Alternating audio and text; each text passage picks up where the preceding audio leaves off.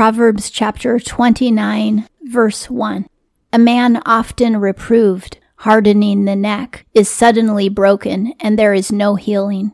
This is a metaphor saying that if you harden your neck, it will get broken. But it's really talking about being stubborn. When people try to correct you and you're stubborn and you never listen to their correction, you will eventually run into a lot of trouble in life.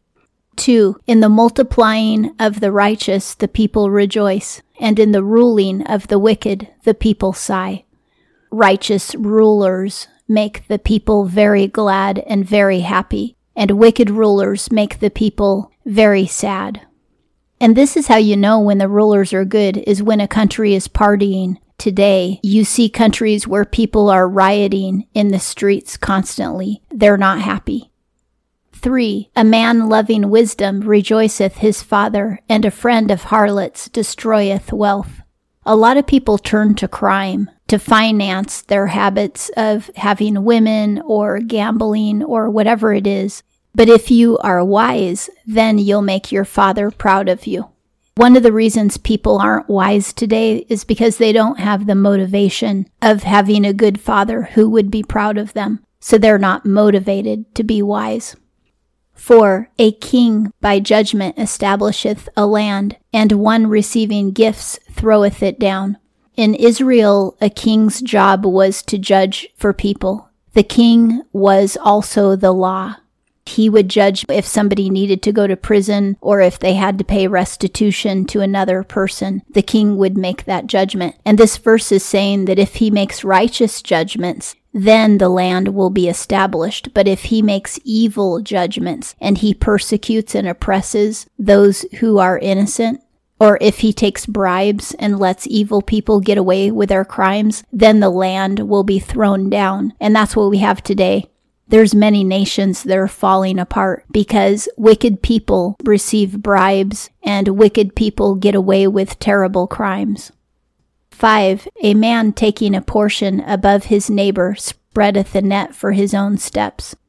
This is a kind of a bad translation of this verse. It's actually saying that if a man flatters someone, he is spreading a net to catch that person in a trap. So don't fall for flattery. And the way you know you're being flattered is it's a statement that feeds your ego. And also, if it's a positive statement coming from a stranger, it's definitely flattery because they don't know anything about you. So how could they say something positive unless they are lying? 6. In the transgression of the evil is a snare, and the righteous doth sing and rejoice. When we sin, it will cause us to fall into adversity. But when we walk in righteousness, we have cause to rejoice. 7. The righteous knoweth the plea of the poor. The wicked understandeth not knowledge righteous people hear and listen to the poor people asking for help and they know who needs help because they are listening and they want to help people. But wicked people don't have any knowledge of what's going on around them. 8. Men of scorning ensnare a city and the wise turn back anger. If you call people names and pick fights with people for no reason, then you will cause trouble in your community. But if you are wise, you'll prevent people from getting angry and fighting. 9. A wise man is judged by the foolish man, and he hath been angry, and he hath laughed, and there is no rest. You cannot solve a problem with a foolish person, even if you yourself are wise. No matter what his reaction is, you'll never come to an agreement because the foolish person will either make fun of you or he will be angry, but he'll never agree to a compromise. 10. Men of blood hate the perfect, and the upright seek his soul. Jesus said that if you hate somebody, you are a murderer in your heart, even if you don't actually murder them. Men who have murderous hearts hate anyone who's righteous because the righteous person reminds them that they themselves do not know the Lord and they don't like being reminded of that fact. But righteous people want to care for other righteous people. 11. A fool bringeth out all his mind, and the wise till afterwards restraineth it.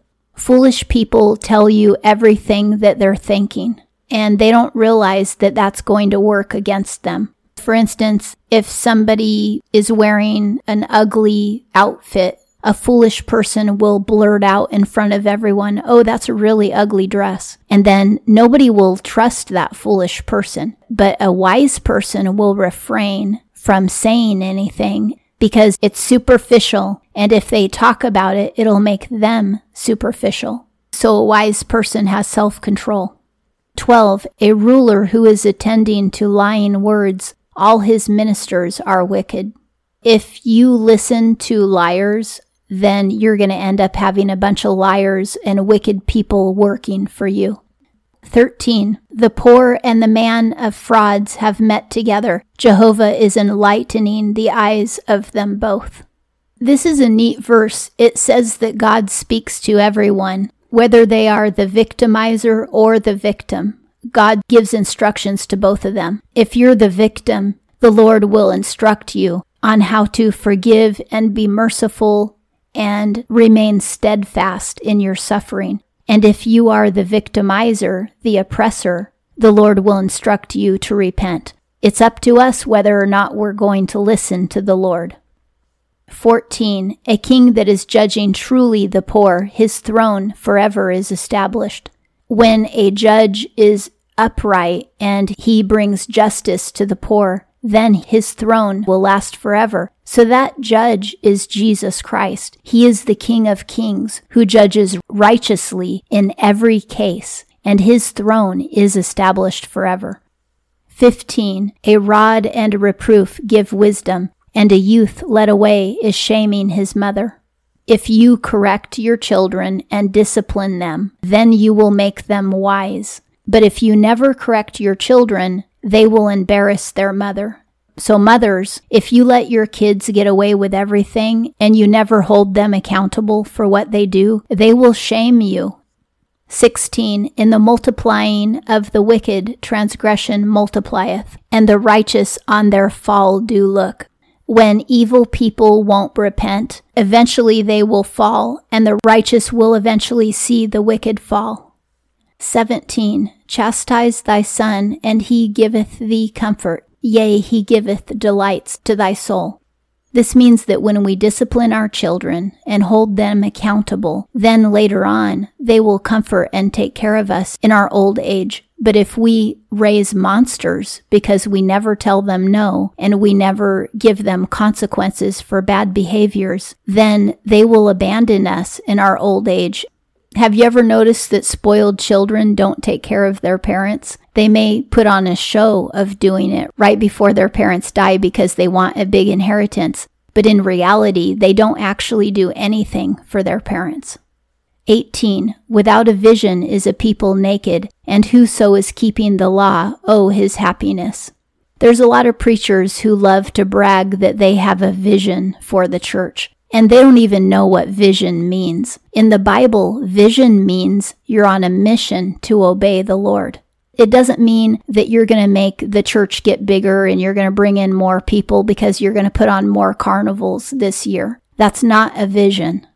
But this verse is telling us that by keeping the Lord's laws and obeying Him, that is what brings us happiness. And that is what a vision is.